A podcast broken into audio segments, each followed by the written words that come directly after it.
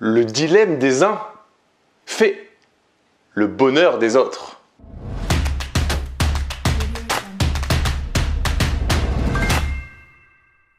Yo les esprits gagnants, c'est Damien et bien investissement immobilier. Donc dans cette vidéo, on va voir s'il vaut mieux acheter en nu ou en meublé. La question vieille comme le monde. Tout le monde se la pose. Tu te la poses sûrement. Et c'est un vrai dilemme. Comme j'ai mis au début de la vidéo, c'est un vrai dilemme parce que ça va dépendre de ta situation. Clairement, il n'y a pas une réponse qui est que le nu est mieux que le meublé ou le meublé est mieux que le nu. Déjà, pour répondre à un truc très simple, le meublé va avoir euh, des changements sûrement dans les années, dans les mois à venir, voire dans les années à venir. Donc, il n'est pas, c'est pas le, statut le plus stable. Maintenant, je vais te faire le topo pour aujourd'hui. Aujourd'hui, si tu fais pas du tout de travaux et que tu as un taux, une tranche marginale d'imposition, en, gros, que tu payes beaucoup d'impôts, si tu payes beaucoup d'impôts et que tu achètes quelque chose sans travaux, il vaut mieux aller faire du meublé. Dans le cas où tu vas faire des gros travaux, les deux peuvent être très intéressants. Dans le cas du nu, clairement, tu vas pouvoir avoir un, un déficit foncier et en fait, tu vas pouvoir imputer une partie de ton déficit sur ton impôt sur le revenu à hauteur d'environ 10 000 euros me dis pas le montant direct, si je fais exprès de dire environ parce que ça change tellement vite que euh, voilà, dis-toi que surtout tu vas pouvoir impacter ton impôt sur le revenu quand tu fais du, euh, du nu et que tu as des revenus fonciers. Par contre, tu peux impacter que la première année. Le déficit suivant, tu vas pouvoir l'impacter sur la partie des revenus fonciers et plus sur l'impôt sur le revenu. Mais c'est quand même quelque chose de pas négligeable, ça va pouvoir baisser, faire baisser ton impôt euh, sur le revenu au moins la première année. Maintenant, attention à l'imposition. L'imposition en nu, Dès le moment où tu vas avoir, euh, tu vas plus être en déficit, tu vas payer les prélèvements sociaux à hauteur de 17,2% à ce jour, ça peut très vite changer, et ta tranche marginale d'imposition. Et c'est là que c'est compliqué, parce que plus tu as une tranche marginale d'imposition haute, et plus tu vas te faire découper. Et c'est ça qu'on appelle, c'est pour ça qu'on appelle souvent dans le revenu foncier, on dit qu'il peut y avoir du cash squeeze. C'est-à-dire qu'en fait, tu vas, on va te reprendre l'argent qu'on t'a donné et le truc, c'est qu'on va te reprendre plus que ce qu'on t'a donné. Parce qu'on on, calcule ton imposition par rapport à ce que tu gagnes. Et tu vas pouvoir retirer les intérêts d'emprunt, mais par exemple, et ce qui est logique d'une certaine manière, tu ne vas pas pouvoir retirer le capital amorti. Ce qui est logique. Seulement toi, tu dois quand même rembourser, euh, par exemple, 1000 euros à la banque, même s'il y a 750 euros qui reviennent dans ta poche, ils y reviennent réellement quand tu vas revendre.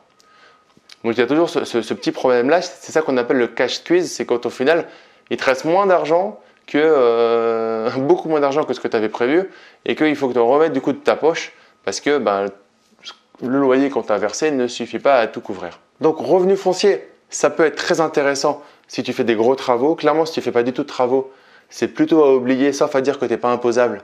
Et là, tu acceptes euh, d'aller payer les, en gros les prélèvements sociaux à hauteur de 17%, 17,2%. Par contre, au niveau euh, de la fiscalité, c'est relativement souple. Maintenant, si tu as des travaux, que tu le sens et que euh, tu, euh, euh, tu, peux faire du meublé, c'est quelque chose qui, qui s'entend par rapport à, la hauteur et à la, à la, superficie de ton appartement. Le LMNP est encore aujourd'hui le statut LMNP, loueur meublé non professionnel, une niche fiscale. Pour combien de temps? Pas forcément beaucoup, en tout cas pas encore beaucoup dans le, la composition du LMNP à aujourd'hui. Je pense que ça, ça va rester quelque chose d'intéressant, mais il va y avoir des modifications.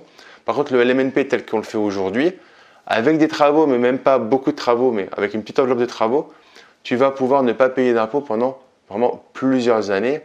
Moi, sur mes simulations, je suis environ à 9 ans sans payer d'impôts, euh, sans compter euh, d'injecter de nouveaux biens qui vont ramener euh, du déficit, qui vont ramener de la dette, en fait. Parce qu'après, ça se cumule.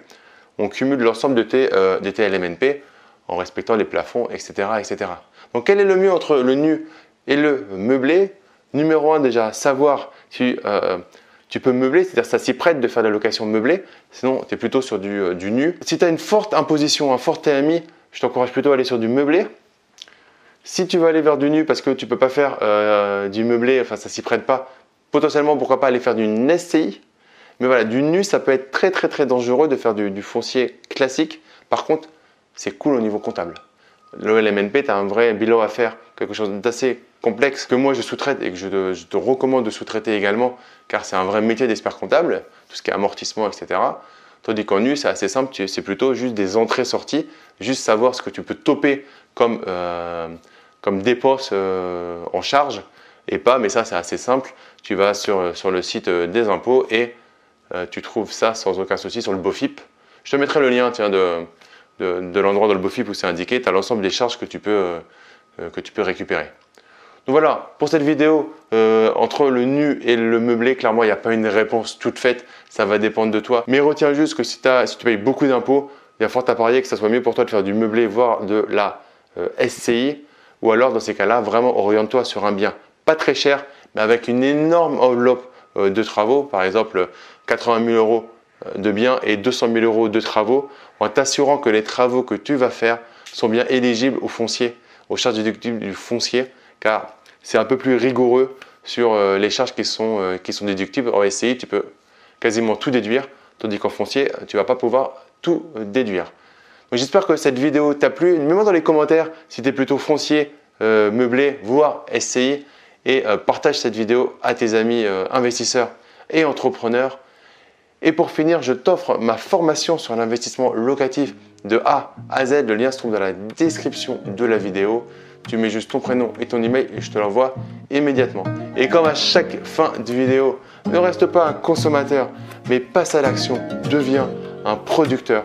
Je te dis à très vite. Ciao, ciao